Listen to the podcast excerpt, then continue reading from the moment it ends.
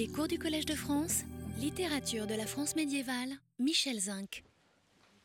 Nous avons vu comment les prédicateurs parfois utilisent, récupèrent, détournent à des fins d'édification des refrains et des rondeaux de danse, des chansons à danser, qui sont, comme le seraient leurs équivalents d'aujourd'hui, à la fois la seule nourriture poétique et musicale des simples et euh, la seule nourriture poétique et musicale qui soit commune à tous les milieux et à toutes les classes de la société. C'est encore quelque chose que nous constatons. Tout le monde connaît ces chansons parce qu'à l'époque, tout le monde danse en les chantant. Et de même, à l'heure actuelle, euh, pratiquement euh, tous les romans qui visent un large public, hein, enfin un public qui s'étend au-delà des lecteurs de Télérama, si vous voulez, tous les romans se réfèrent à des groupes musicaux, à des tubes marquants d'une année, d'une décennie, etc. C'est un ingrédient obligé. C'est un ingrédient aussi obligé que euh, la mention de menus ou de recettes euh, dans les romans. Dans les romans policiers et les thrillers en particulier, euh, la prédilection pour un groupe musical, une marque de whisky et un plat est un élément aussi obligé que la personnalité du détective et le fait qu'il soit dépressif et divorcé. Et donc c'est la même chose. Donc je reviens euh, à nos sermons qui citent des chansons de danse. Nous avons vu qu'ils n'en font pas tous le même usage. Ceux qui s'adressent directement aux simples fidèles peuvent jouer au passage de la connivence avec leur auditoire qu'introduit une telle citation, mais ils le font pour condamner la coquetterie des femmes ou mettre en garde contre le danger de la danse qui induit à la luxure. C'est bien naturel. C'est ce que fait Jacques de Vitry euh, dans euh, l'exemplum que j'avais cité, euh, je ne sais quand, probablement la dernière fois. C'est ce que fait Maurice de Sully, comme nous l'avons vu l'an dernier pour ceux qui étaient là, quand il dit que Carole est couronne au diable, que la Carole, la danse en rond, est la couronne du diable. Le prédicateur d'Amiens, qui est de tous celui qui a le ton le plus populaire et s'adresse le plus délibérément à un auditoire simple, prend cependant plus de recul. Il ne mentionne ni l'amour, ni la danse, ni leur danger. Il ignore le sens littéral du refrain qu'il cite et il le traite comme une citation scripturaire dont il ferait l'exégèse, mais sans le dire parce que son auditoire simple ne le suivrait pas s'il disait qu'il applique cette méthode relativement savante ou cette méthode des sermons universitaires. Il substitue euh, à son sens littéral un autre sens, un sens second, équivalent du sens allégorique de l'exégèse, en appliquant euh, ce refrain à la souffrance et à l'espérance des âmes du purgatoire. Il trahit ainsi comme en d'autres endroits, qu'il est un savant qui joue les simples et qui imite leur langage pour les toucher. Et de fait, nous avons vu que l'exercice, que nous avons vu ensuite, que l'exercice qui consiste à prendre une chanson de danse et à en faire l'exégèse allégorique et tropologique comme s'il s'agissait d'une citation de l'écriture, est un jeu de clair ou un jeu de cuistre, si on veut, connu d'autre part. Il est attesté au moins par deux sermons latins qui prennent chacun pour thème un rondeau à danser français. Nous avions, euh, dans la précédente séance, commenté le premier qui a pour thème euh, une version du plus répandu des rondeaux de danse, euh, le rondeau qui est le modèle des rondeaux de danse, celui de la Belle Aélis. Et nous avons vu que son application à la Vierge Marie est bien un jeu, mais un jeu sérieux, comme disait Saint Bernard. Une plaisanterie, mais sans irrévérence, sans intention déstabilisatrice ou destructrice, ce qui est difficile à comprendre pour notre époque qui ne connaît l'humour qu'agressif. Et nous avions commencé à dire quelques mots de l'autre sermon latin. Alors après avoir vu le, détail de, ce sermon de la Bella Elis, euh, nous avions commencé à dire quelques mots de l'autre sermon latin qui a pour thème euh, un autre rondeau de danse français sur la rive de la mer, euh, dont, et j'avais déjà dit, je ne reviens pas pourquoi, ce sermon est certainement du même auteur que le premier. Et il figure à sa suite, le premier, vous le savez, conservé par six manuscrits, mais dans un de ces manuscrits, il y a cet autre sermon sur la rive de la mer, et c'est le seul manuscrit qui nous l'a gardé, et les deux manuscrits sont à la fin, et le manuscrit est un homiliaire français de Maurice de Sully. Donc, visiblement, euh, ces deux vrais faux sermons, si je puis dire, sont copiés à la fin comme une distraction et un jeu sur l'exercice de la prédication au seul usage des prédicateurs qui utilisaient cette euh, homilière, comme dans une revue savante, euh, il peut y avoir un mot croisé à la fin ou quelque chose de ce genre. Alors, je ne, comme j'avais dit, nous n'allons pas lire intégralement le sermon sur la rive de la mer, parce que vous commencez certainement à en avoir vraiment euh, assez euh, de ces, euh, de ces textes, mais j'en cite tout de même quelques extraits. J'avais commencé la dernière fois, je reprends, ou plutôt, je, le cite d'un bout à l'autre, mais avec de très larges coupures pour montrer qu'on en voit le mouvement et le sens. Et je le cite parce qu'il pousse le jeu encore plus loin que le premier. Le, euh, le, prédicateur a dû être très fier de son coup avec la Bella Hélice et il a recommencé euh, euh, en jouant encore plus fort. Il est encore plus caricatural dans la science pédante, dans l'éloquence pompeuse et dans cette application d'un poème dont le refrain incite à l'adultère euh, à de pieuses euh, considérations. Et tout cela avec un sérieux parfait. Donc allons chercher ce serment. Oh, j'aurais dû aller directement. Non, ça c'est.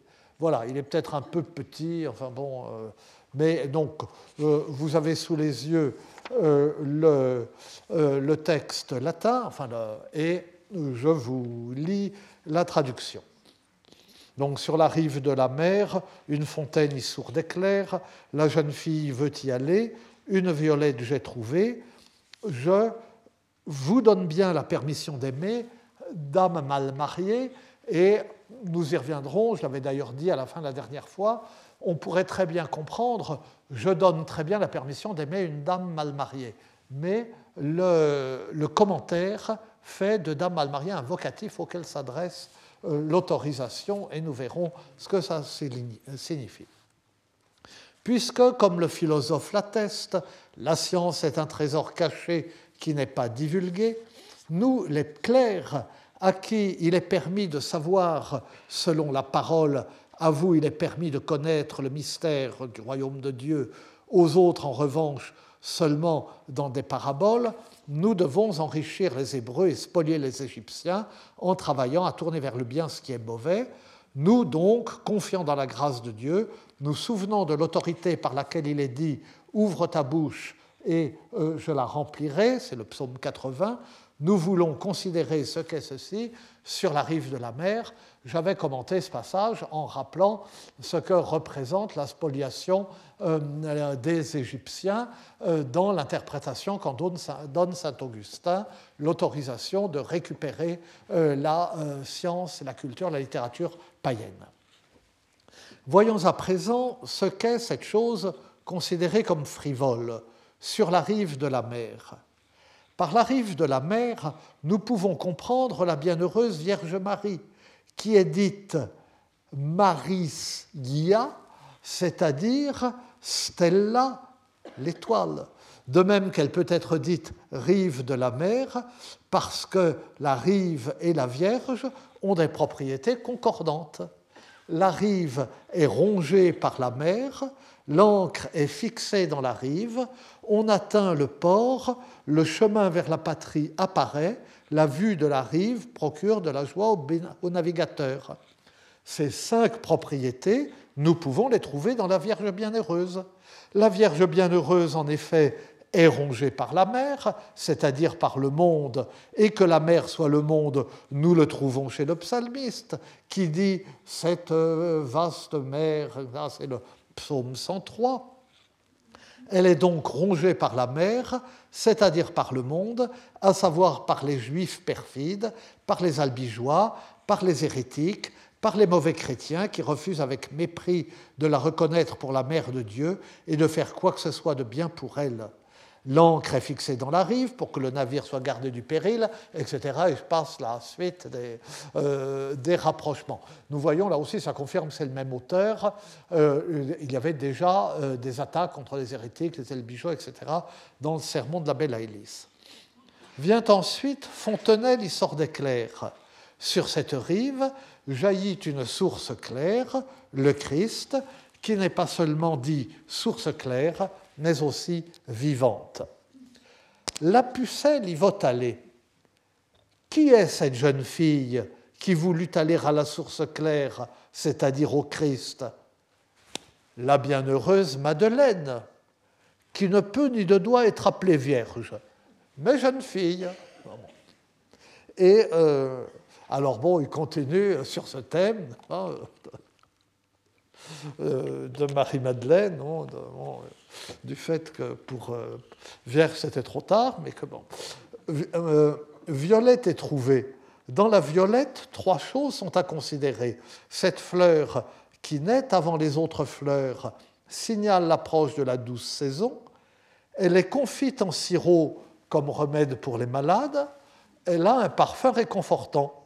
Ces trois choses, Madeleine les a trouvées dans le Christ. Alors, si je vous passe l'explication du sirop, enfin, de, la, Que sont ces mots Je regrette presque de les passer, ce sermon est excellent. Non, mais enfin, bon, on peut s'amuser un peu, mais pas tout le temps. Euh, euh, et puis, à condition on s'amuse comme on peut. C'est vraiment pour le coup des amusements de cuistre. Euh, que sont ces mots? Je dois bien congé d'aimer d'âme mot marié. Ce sont les mots du Christ qui dit Je ne veux pas la mort du pécheur, mais qu'il se convertisse et qu'il vive dans Ézéchiel. Et ailleurs, je ne suis pas venu appeler les justes, mais les pécheurs à la pénitence, Matthieu 5, 44. Et à qui donne-t-il la permission d'aimer? Dame mot mariée, une dame mal mariée, c'est-à-dire à l'âme chrétienne, à une dame mal mariée, c'est-à-dire à l'âme chrétienne qui est mal mariée quand elle est corrompue par le péché de la chair. Et il lui donne bien cette permission selon ce passage, revient, revient, tsunamite, etc., du Cantique des Cantiques. Tout particulièrement, la bienheureuse Madeleine était mal mariée. En effet, elle tomba dans les mains de sept maris, chacun pire que le précédent, et qui sont devenus ses ennemis. Mais Jésus-Christ, qui fouille les secrets du cœur et ne repousse pas ceux qui se repentent, selon la parole, Dieu ne repousse pas le cœur contrit euh, et humilié, psaume 50, l'a libéré d'un mariage si honteux, d'où la parole de qui il avait chassé euh, euh, d'où la, parole, enfin le mot euh, de qui il avait chassé cette démon, démon appliqué à Marie-Madeleine dans l'évangile de Marc, ou à la Marie qui a été assimilée à Marie-Madeleine, enfin bon, bon. et il l'aima plus que les autres. Il lui apparut en effet, avant d'apparaître à ses disciples, ce qui a frappe énormément le Moyen Âge, hein, qu'il soit d'abord apparu à Marie-Madeleine, et euh, alors à la fois sa grandeur naturellement de Marie-Madeleine, mais quand même qu'il soit apparu à elle, l'ancienne pécheresse, à une femme, avant les disciples, ça choque tellement qu'un prédicateur euh, dit euh, le, doute de Thomas vaut mieux que la foi de Madeleine. marquez, en profondeur, il y a quelque chose là-dedans, mais pas dans le sens où il l'entend. Il lui apparut en effet, avant d'apparaître à ses disciples, lui, qu'il daigne se préparer pour nous à la miséricorde, Jésus-Christ, notre Seigneur, dont le règne et le pouvoir durent sans fin dans les siècles des siècles. Et alors, donc on se demande, on se demande en lisant ce sermon un peu hallucinant, si l'auteur, encouragé par la réussite de son sermon de la Belle Hélice, n'a pas voulu, comme je suggérais, renchérir dans la difficulté et le paradoxe. Plus encore que le sermon de la Bella Hélice, il obéit au modèle du sermon universitaire, avec, euh, bon, j'avais euh, expliqué en quoi ça consiste, avec une division du thème, avec des énumérations, des classifications, des distinctions, comme dans l'exercice universitaire des distinctiones, tout un appareil d'argumentation fondé sur l'autorité de citation d'écriture ingénieusement choisie.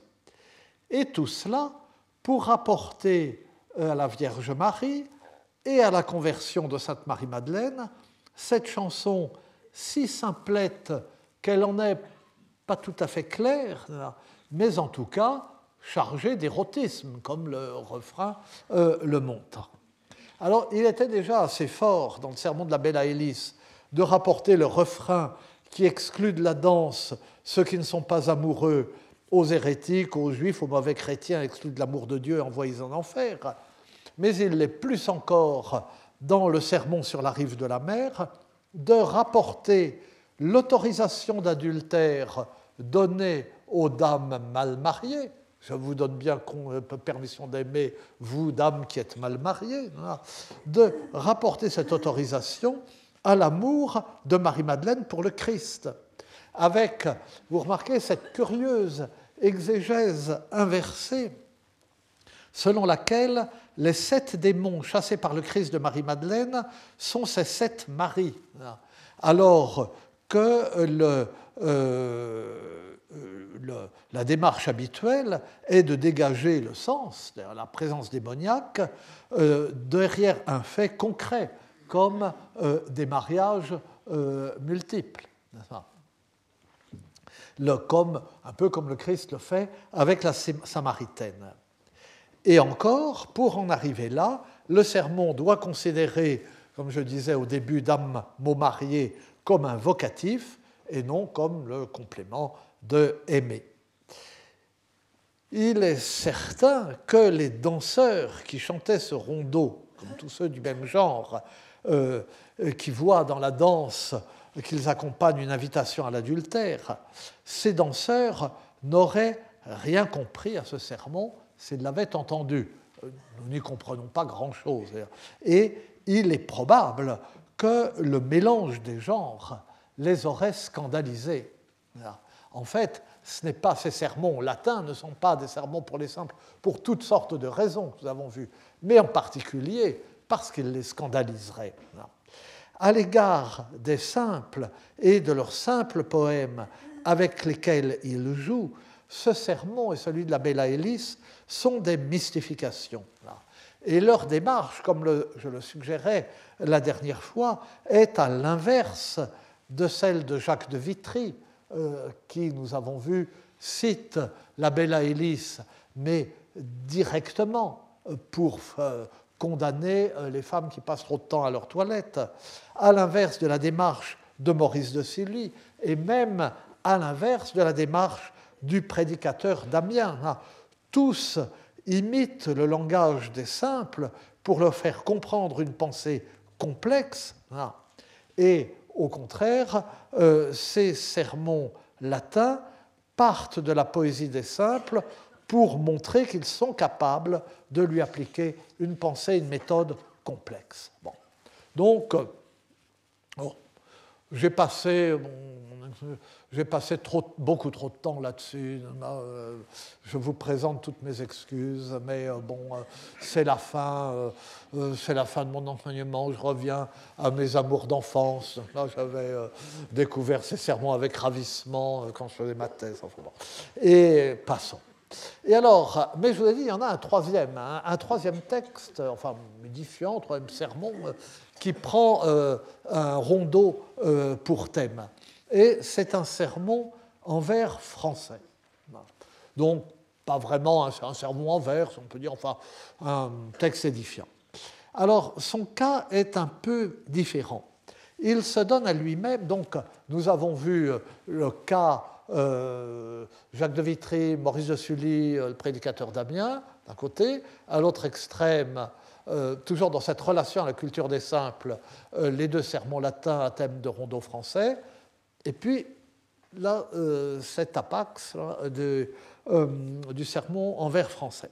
Alors ce texte se donne à lui-même dans l'un des manuscrits l'appellation de moralité moralité sur ces six vers, c'est la qu'on dit esprit, je et bal y sont criés, en melot il veut aller, à sa mère en gré, elle demande la permission à sa mère, par Dieu fille vous n'irez, trop il y a de bacheliers, de jeunes gens au bal. évidemment, si elle va au bal, il y a des jeunes gens, donc il n'ira pas au bal. Comme euh, ceux des deux sermons latins, ce rondeau est irrégulier d'ailleurs. Euh, nous appelons rondeaux sans grand scrupule, d'ailleurs parce que les rondeaux irréguliers sont très nombreux, parce qu'ils en ont l'allure générale, le ton, la thématique, la fonction. Mais ils n'ont pas ce qui fait la particularité du rondeau, qui est le refrain inséré. Et du coup, leur strophe est plus longue que celle d'un rondeau, comme si, détournés de leur utilisation comme entraînement à la danse, il n'avait plus besoin de la structure qui lui est liée. Et ici, seul le contexte, le mouvement de la strophe, le passage au style direct, l'habitude euh, que l'on peut avoir de cette poésie qui est très identifiable, très reconnaissable, c'est seulement tout cela qui permet à coup sûr de euh, considérer les trois derniers vers comme un refrain. Et thématiquement, ce rondeau irrégulier est l'ancêtre euh, euh, d'une chanson populaire très connue, que vous connaissez tous, euh, qui est extrêmement simple, elle aussi, et dont chaque strophe est constituée d'un unique décasyllabe à césure mineure qui est bissé, c'est fréquent dans la chanson populaire des siècles ultérieurs, c'est sur le pont du Nord, un bal est donné. Adèle demande à sa mère d'y aller. Non, non, ma fille, vous n'irez pas danser, etc. Et ça se termine mal. Euh, le pont s'écroule et les voyants là noyés. Voici ce qui arrive aux enfants obstinés. Voilà le sort des enfants obstinés. Et euh, alors, à première vue, cette moralité envers français suit une méthode qui n'est pas très différente de celle des deux sermons latins. Chaque vers du rondeau reçoit un commentaire explicatif qui en dégage le sens allégorique. Mais il y a deux différences importantes qui montrent que vraiment c'est une autre attitude au regard de, ces, ces, chansons des simples. La première est que le sens second est, si je puis dire, asséné, sans argumentation, sans distinction, sans recours à des autorités scripturaires. On vous dit, voilà, ça veut dire cela. Bon. Et donc, euh, une méthode, euh, comme il est normal dans ce texte français, euh, moins élaborée, moins fondée sur les méthodes de l'enseignement, sur la bonne méthode universitaire de la lecture de la Sacra Pagina. La seconde, c'est que l'allégorie a très peu à voir dans ce texte avec la méthode exégétique qui porte ce nom. Nous, d'ailleurs, nous avons tendance à dire, pour, enfin, pour parler de la littérature du Moyen Âge, la littérature allégorique de façon euh, très générale, dès qu'il y a euh, un sens second ou dès qu'il y a euh, des personnifications, etc. alors que le, le sens euh, du mot allégorie, euh, enfin, allégorie désigne une partie euh, très particulière de l'exégèse. après tout, le, le, sens tropologique, le sens moral que l'on tire du sens littéral d'un passage d'écriture est allégorique aussi. Mais strictement, eux n'appellent pas ça l'allégorie. Donc, euh, dans notre texte, euh, ce, qui est mis en œuvre, c'est tout bonnement la personnification euh, qui est en usage depuis l'Antiquité et que la poésie applique couramment à la vie morale depuis l'Antiquité tardive, depuis la psychomachie de Prudence. Et encore une fois, quand nous parlons de la littérature allégorique en langue vulgaire, pas le songe d'enfer de Raoul de Houdin, le tournoiement antéchrist de Huon de Méry, le roman de la rose, et puis ensuite euh, une bonne part, euh, une part énorme de la littérature française à partir du XIIIe siècle, nous voulons parler d'une littérature fondée sur la mise en scène de personnification. Et généralement, et non pas d'une méthode qui dégage, derrière le sens littéral d'un texte, son sens spirituel plutôt que son sens moral, tropologique ou eschatologique, dit anagogique. Et aussi bien, cette littérature allégorique est généralement tropologique. Et le texte que nous examinons euh, se donne à lui-même le titre de moralité. Et son développement, en contraste avec celui des sermons, consiste essentiellement à donner chair aux personnalités morales mises en scène. Alors qu'on en juge, dis deux mots de ce texte qui, à sa façon, est amusant aussi. Le pré, alors donc, euh, vous avez le, euh, rondeau, là où le, poème, c'est la jus euh, qu'on dit esprit, hein, le, le pré où la scène se déroule, c'est le monde. Pourquoi? Parce que dans le pré, il y a des fleurs qui se fanent vite, et ainsi en va-t-il du monde. L'une de ces fleurs est richesse, une autre beauté, une autre seigneurie, hein, le pouvoir. Euh, L'ijeux, l'ibal qui criait son, ce sont les vanités du monde, les vices et les mal pensées, autres aussi, comme par banc crier. Ah, euh, euh, vous voyez, jeu et bal, ils sont criés, c'est-à-dire qu'on annonce qu'on va danser euh, dans tel pré, et c'est comme si on criait le banc, hein, comme un seigneur hein, convoque ceux qui sont dans sa banlieue, qui sont dans le territoire à l'intérieur duquel il peut rassembler sous sa bannière. Donc, euh, autre c'est comme par bancrier. Enfin, je saute, emmelot, donc euh, je pas, euh, c'est la chair humaine, de qui chacun servir sa peine, c'est la chair humaine que s'efforce de servir tous ceux qui veulent suivre les vanités du monde et tout l'excès et le superflu de nourriture et de boisson qui les éloignent de Dieu. Sa mère, à qui Emmelot demande l'autorisation d'aller au bal et qui la lui refuse, c'est l'âme qui s'efforce de contrecarrer les mauvais désirs de la chair. Les, jeunes gens, les bacheliers, qui sont beaucoup trop nombreux au bal, ce sont les vices. Ah. Et alors on les énumère orgueil, le premier. Vous savez que orgueil, euh, c'est la racine de tous les vices et que l'ordre des péchés, le nombre des péchés capitaux d'ailleurs a mis un certain temps à se fixer et que leur ordre est fluctuant, sauf sur un point, c'est qu'orgueil est le premier et euh, le plus grave. Euh, orgueil, euh, le premier vice, c'est celui, c'est plus grave parce que c'est l'orgueil, c'est le vice qui a été responsable de la chute des anges rebelles. Alors orgueil, vaine gloire qui va avec, gloutonnerie, responsable du péché originel, c'était un fruit luxure, convoitise, colère, haine et conclusion. Or, prions Dieu, tuite de bon cœur, euh, donc prions donc tous Dieu du fond du cœur, que la chair ne fasse en aucune façon rien par quoi l'âme soit tourmentée quand elle sera séparée du corps après la mort, et qu'Amelot puisse vivre de façon à rendre sa mère libre du feu d'enfer, qu'elle y soit plongée, dites Amen, que Dieu euh, l'accorde. Parce que euh, la mère se méfie et ne veut pas envoyer Amelot au bal parce que c'est elle qui le paiera. Si Amelot va au bal et va dans, va dans le monde et va danser avec les vices, qui ira en enfer ensuite? L'âme, c'est-à-dire la mère. C'est pourquoi la mère euh, est intéressée à surveiller sa fille.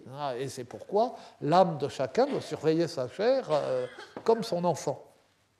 Donc, on me dirait, euh, pas la peine d'en faire un plat, c'est une moralité allégorique, comme il en est tant dans la poésie française du XIIIe siècle une moralité allégorique qui prête au rondeau à danser un autre sens que son sens littéral, qui le commente sur un tout autre registre que le sien, celui de la poésie religieuse et morale, celui de l'allégorie au sens que nous donnons à ce mot s'agissant de la poésie, mais pas du tout en le transposant dans un univers intellectuel radicalement différent du sien, comme le font les deux sermons latins.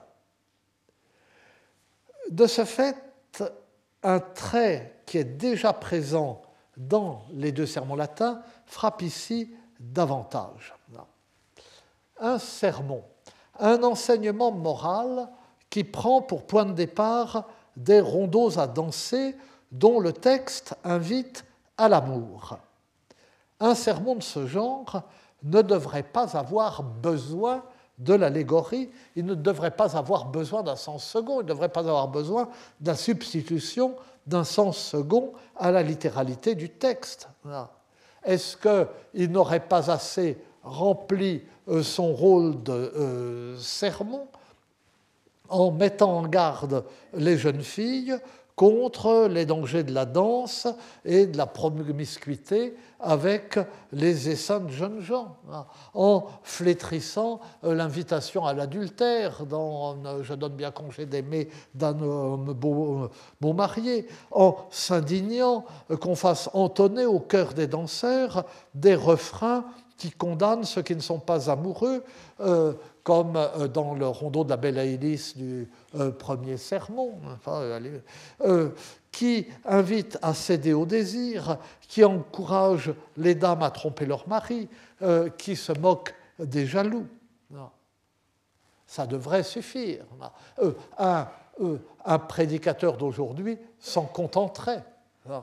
Que demander de plus Et d'une certaine façon, c'est ce que fait c'est ce que fait Maurice de Sully hein, dans ce sermon très simple pour le, le début de l'année où il dit euh, ne donnez pas d'étrennes hein, parce que c'est une superstition de croire que ça porte bonheur pour le reste de l'année.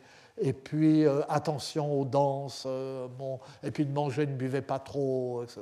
il le dit après des considérations plus élevées, mais on, voit le, pasteur des âmes hein, qui, de l'île de la Cité, surveille la grande ville. Hein.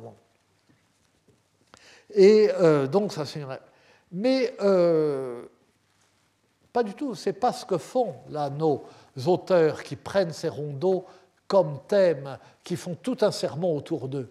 Il faut qu'ils fassent plus malin. Euh, ils se croient obligés de soutenir que ceux qui ne sont pas amoureux sont ceux qui n'aiment pas le bon Dieu. Donc on a raison de les chasser. Parce que eux qui prennent le sermon comme thème, euh, qui prennent, pardon, qui prennent le rondeau comme thème du sermon, sont obligés de dire du bien du rondeau, d'aller dans le sens du rondeau. Et pour aller dans le sens d'un rondeau euh, qui dit oh, trompez vos maris, amusez-vous bien, etc., euh, eh bien, il faut trouver un sens second, sinon ça ne marche pas. leur principe même, l'astuce est là. Donc il faut soutenir que ceux qui ne sont pas amoureux euh, et donc on chasse de la danse, sont ceux qui n'aiment pas le bon Dieu ou qui l'aiment mal, comme les hérétiques, que la mal mariée invitée à aimer c'est Marie-Madeleine, etc.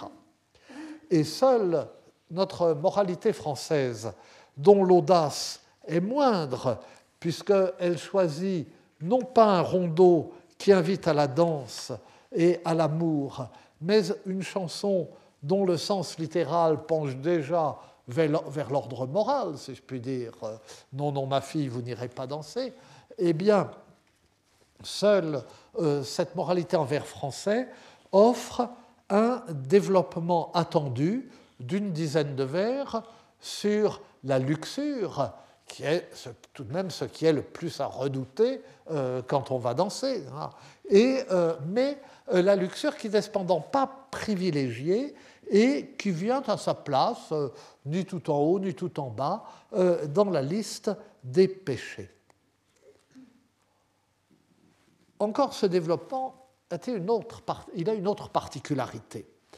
Il a la particularité de ne pas s'adresser, pour la mettre en garde, à une jeune fille ou à des jeunes filles qui veulent aller au bal retrouver les jeunes gens, mais il a la particularité de s'intéresser exclusivement à la luxure en milieu ecclésiastique, ou de s'intéresser à la luxure exclusivement en milieu ecclésiastique. Vous voyez Luxure, ceste vient après, donc luxure suit de près gloutonnerie. Alors ça, c'est le lien habituel entre luxure et gloutonnerie parce que euh, la gloutonnerie échauffe le sang et donc l'essence. Et, le, Saint Bernard euh, le dit euh, explicitement hein, euh, en disant Moi, les, les moines, nous ne mangeons jamais de viande, nous ne buvons jamais de vin parce que cela excite à la luxure, sauf quand on est malade.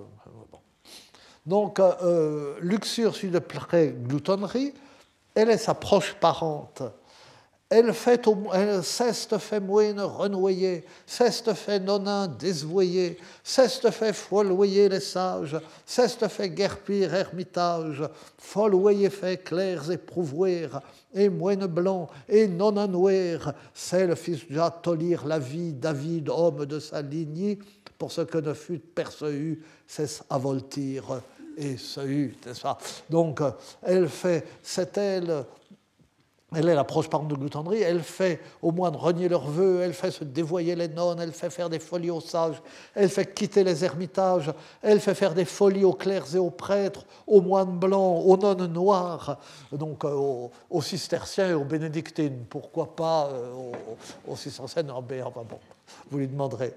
Et euh, elle a poussé jadis David à ravir la vie d'un homme de son lignage pour éviter que son adultère ne fût découvert euh, et connu. Donc, l'histoire de David, Bethsabée et Uri.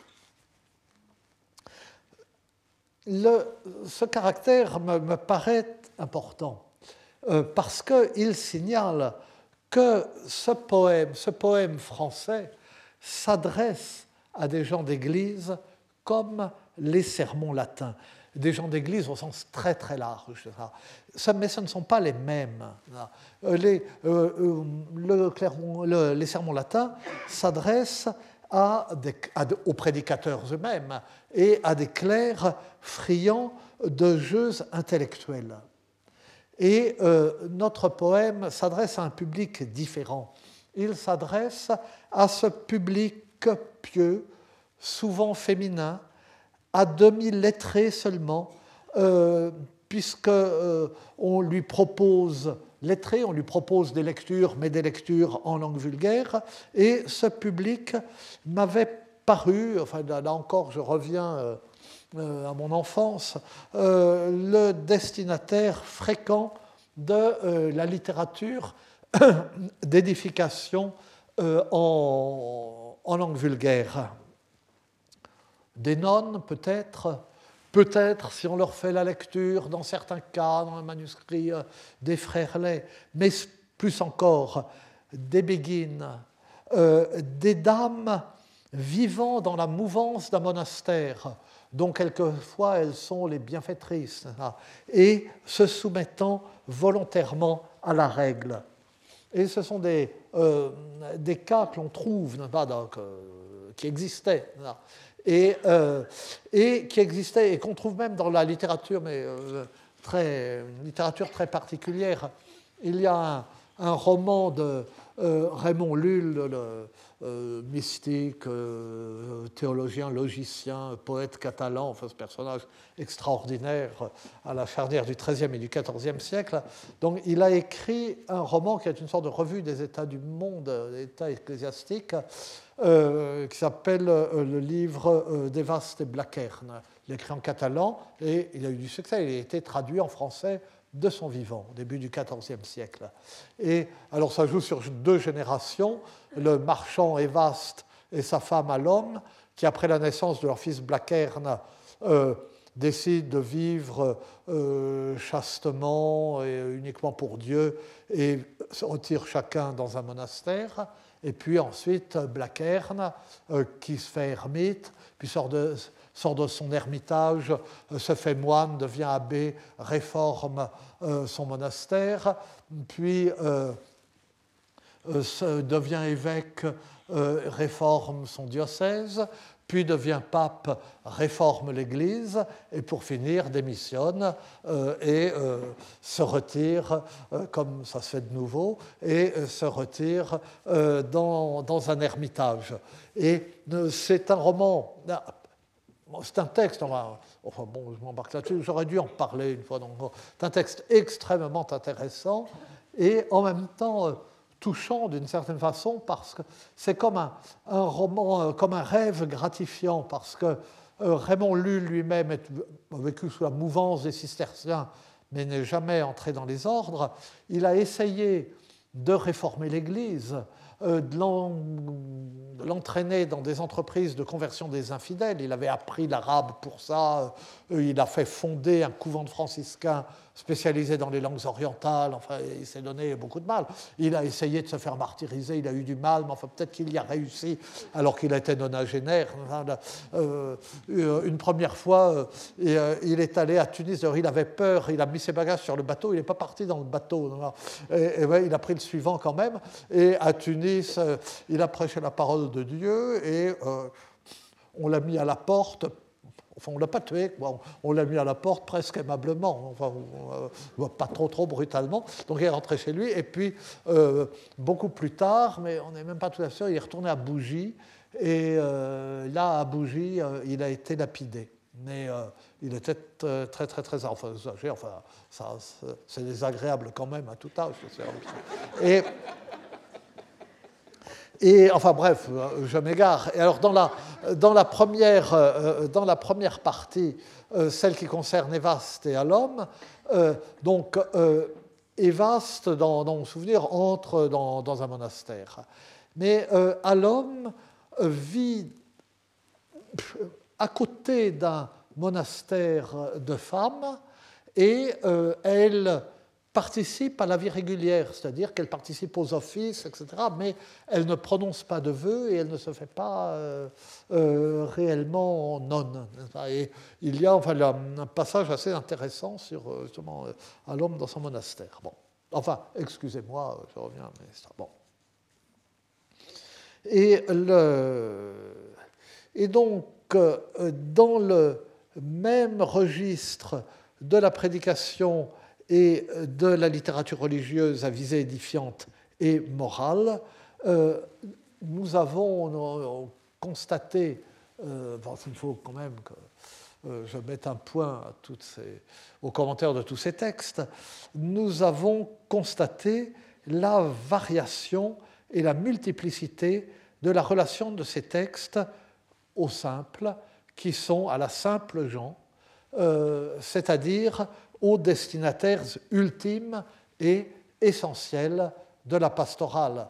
Tous les efforts de cette littérature visent de façon ultime à la conversion ou à le maintien dans la foi euh, du, euh, du, peuple de Dieu.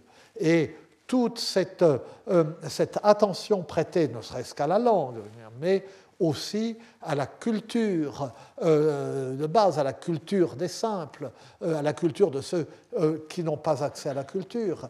Cette attention que nous voyons affleurer de temps en temps cette récupération à laquelle nous assistons et qui prend des formes diverses, eh bien, c'est toujours l'effet de ce même souci.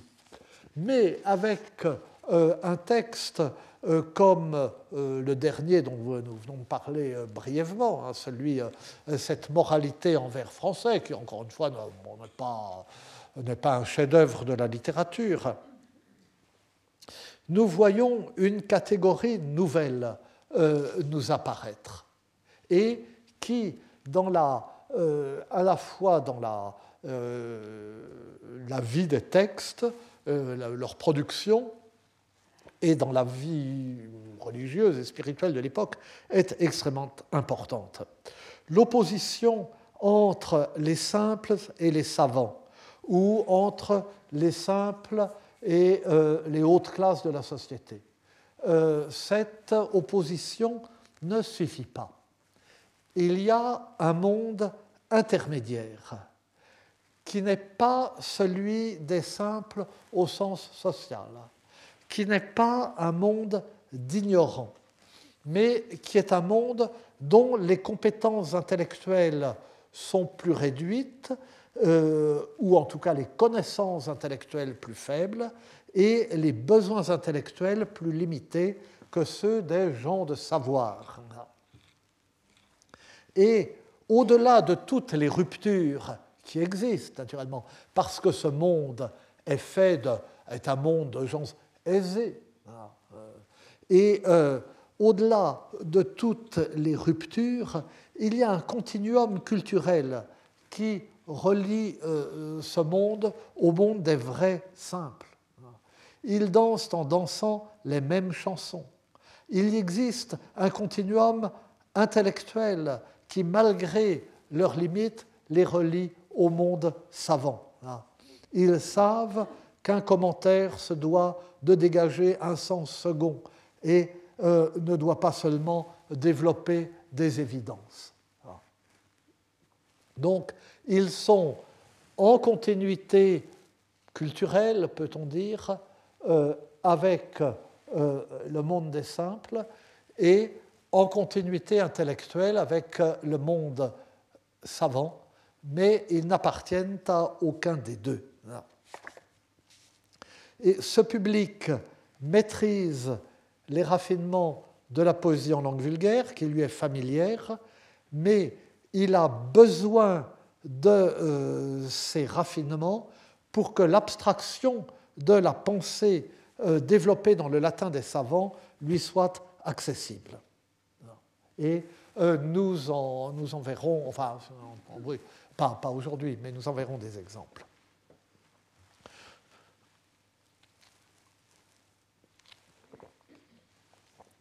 Ce public intermédiaire, on le trouve comme euh, avec notre moralité, euh, on le trouve aux franges de l'Église. Encore une fois, euh, alors le fait que la moralité n'applique la luxure qu'aux moines, enfin qu'aux gens d'Église, pourrait être une plaisanterie. Dans d'autres textes, c'est une plaisanterie. Mais il n'est pas certain que c'en soit. Et là, je ne crois pas que c'en soit une. Le texte, le ton du texte paraît euh, l'exclure. Et d'autre part, ça n'est pas toujours comme ça le serait pour nous. Par exemple, il y a euh, un traité, euh, ça, édifiant, qui s'appelle Le livre des manières de l'évêque Étienne de Fougères, qui est un vieux texte du, du XIIe siècle. Et c'est une revue des États du monde, et c'est sous la forme d'un poème, une sorte de euh, euh, digeste euh, des sermones ad status que nous avions vu développer dans le grand ouvrage de Jacques de Vitry l'an dernier. C'est-à-dire qu'on s'adresse successivement aux divers états du monde et de la société et on les met en garde, ou on le contre, ou on leur reproche les vices qui sont caractéristiques de leur état. Et alors, bon, le vice, et quand on lit Étienne de Fougère, on voit que le vice caractéristique des chevaliers, c'est la violence. Le vice caractéristique des marchands, c'est la malhonnêteté. Le vice caractéristique des prélats, c'est la cupidité. Et le vice caractéristique des moines, c'est la luxure. Et c'est encore plus fort que si, euh, si, Pierre Larousse avait connu ça, n'est-ce pas, euh, il l'aurait utilisé dans ses exemples, hein, on en parlait euh, l'an dernier, la semaine dernière. Donc, alors, donc ce public intermédiaire existe aux, franges de l'Église, dans le monde aristocratique, euh, euh, par exemple, on le trouve dans le, au frangélisme, mais on le trouve aussi euh, dans le monde aristocratique. Par exemple, Isabelle de France, on dirait c'était la fille de Saint-Louis, donc, mais à qui, qui était donc une princesse très pieuse et qui est la dédicataire de la vie de Sainte Élisabeth de Hongrie de Ruthbeuf. Mais euh, Sainte Élisabeth de Hongrie, qui était une sainte toute récente à ce moment-là, Sainte Élisabeth de Hongrie elle-même est un exemple de, euh, euh, ce, genre de, de ce genre de personnes et de ce genre de vie. Et toutes ces saintes princesses, il y en a beaucoup. On le trouve dans le monde des marchands enfin, vous me direz, Evast et Alom sont des personnages littéraires dans le euh, livre d'Evast et de Blackern, mais euh, euh, ils, ne peuvent exister comme personnages littéraires que si ils avaient un une certaine vraisemblance. Et en fait, ce public intermédiaire n'est pas une catégorie marginale. Au contraire, c'est, si je puis dire, le cœur de cible euh, de euh, la littérature euh, vernaculaire. Et pour s'adresser à ce public, qui est en même temps le public le plus sophistiqué auquel s'adresse la littérature en langue vulgaire, puisque c'est un public qui n'est pas allé très loin dans la formation intellectuelle, mais qui s'intéresse à ces questions formation intellectuelle et formation religieuse allant naturellement euh, n'étant pas dissociables à l'époque. Euh, pour s'adresser à ce public, les textes d'inspiration religieuse renoncent aux instruments de pensée les plus difficiles, philosophiques, logiques ou spirituels, euh, qui sont utilisés par la littérature théologique contemplative dans sa langue naturelle, en latin, et ils compensent cette sorte de mutilation en se constituant une poétique propre fondée sur les pratiques euh, de la poésie vernaculaire. Non pas, et alors là, nous abordons quelque chose de différent de ce que nous avons vu jusqu'ici. Ils ne se fondent pas donc sur des, citations, comme dans euh, le sermon d'Amiens ou dans les deux sermons à thème de Rondeau, mais sur une assimilation et sur un amalgame. La poésie de langue vulgaire, euh, sous des formes qui, encore une fois, n'en font nullement euh, la poésie des simples, hein, sert ainsi à donner une forme de simplicité à un discours en lui-même abstrait et complexe. Et ce discours subit une sorte de mutation, s'impose une, une métamorphose pour être accessible à un public qui n'est pas son public naturel en utilisant les ressources que lui procure la littérature en langue vulgaire, mais aussi bien sous ses formes euh, les plus élaborées. Et nous en verrons un exemple euh, la prochaine fois vous dirait, je reprends toujours les mêmes auteurs, c'est vrai, mais pas les textes habituels, ça va changer. Euh, nous reviendrons euh, à mon cher euh, Saint-Bernard de Clairvaux, mais avec des textes dont je n'ai jamais parlé jusqu'ici, hein, et qui sont ces paraboles. Et donc, la prochaine fois, nous parlerons des paraboles de Samara et de leur traduction, de leur amplification dans, en langue vulgaire, qui les transforme en des sortes de petits romans. Je vous remercie. Retrouvez tous les contenus du Collège de France sur www.colège-2-france.fr.